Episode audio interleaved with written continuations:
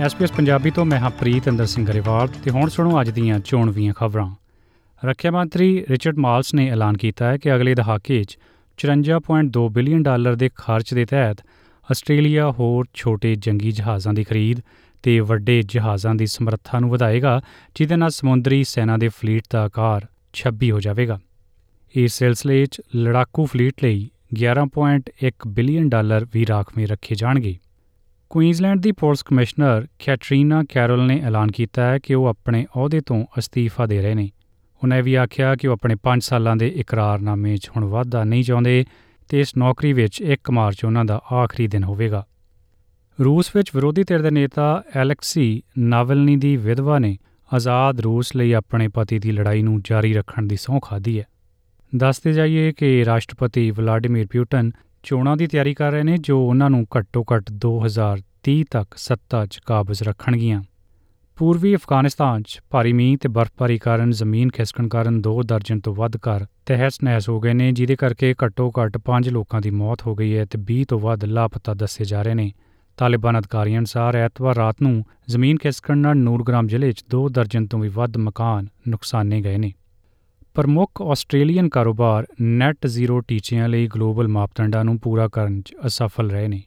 Sydney university ਦੀ ਨਵੀਂ ਖੋਜ ਤੋਂ ਪਤਾ ਚੱਲਦਾ ਹੈ ਕਿ 10 ਪ੍ਰਮੁੱਖ ਫਰਮਾਂ ਵਿੱਚੋਂ ਅੱਧੇ ਤੋਂ ਵੀ ਘੱਟ ਆਪਣੇ ਮਿੱਥੇ ਜਲਵਾਯੂ ਟੀਚਿਆਂ ਨੂੰ ਪੂਰਾ ਕਰਨ ਦੇ ਰਾਹ ਤੇ ਨੇ।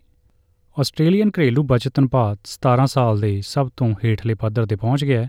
ਲੋਕਾਂ ਵੱਲੋਂ ਆਪਣੀ ਡਿਸਪੋਜ਼ੇਬਲ ਆਮਦਨ ਦਾ ਸਿਰਫ 1.1% ਹੀ ਬਚਾਇਆ ਜਾ ਰਿਹਾ ਹੈ।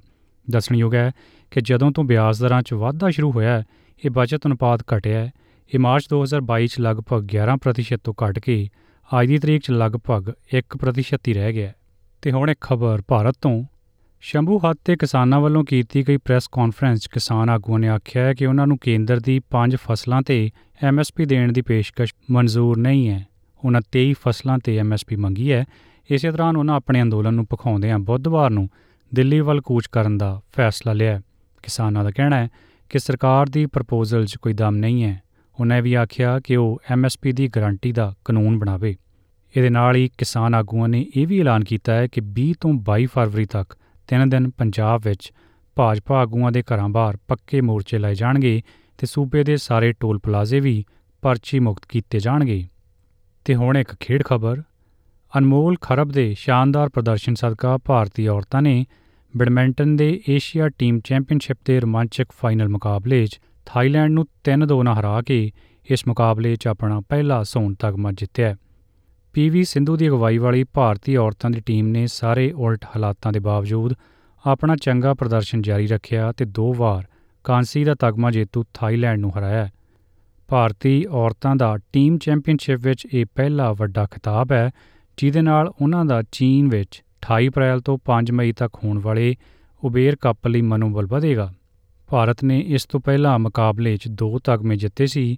ਭਾਰਤੀ ਮਰਦਾਂ ਦੀ ਟੀਮ ਨੇ 2016 ਤੇ 2020 ਵਿੱਚ ਇਸ ਸਿਲਸਿਲੇ 'ਚ ਕਾਂਸੀ ਦਾ ਤਗਮਾ ਜਿੱਤਿਆ ਸੀ।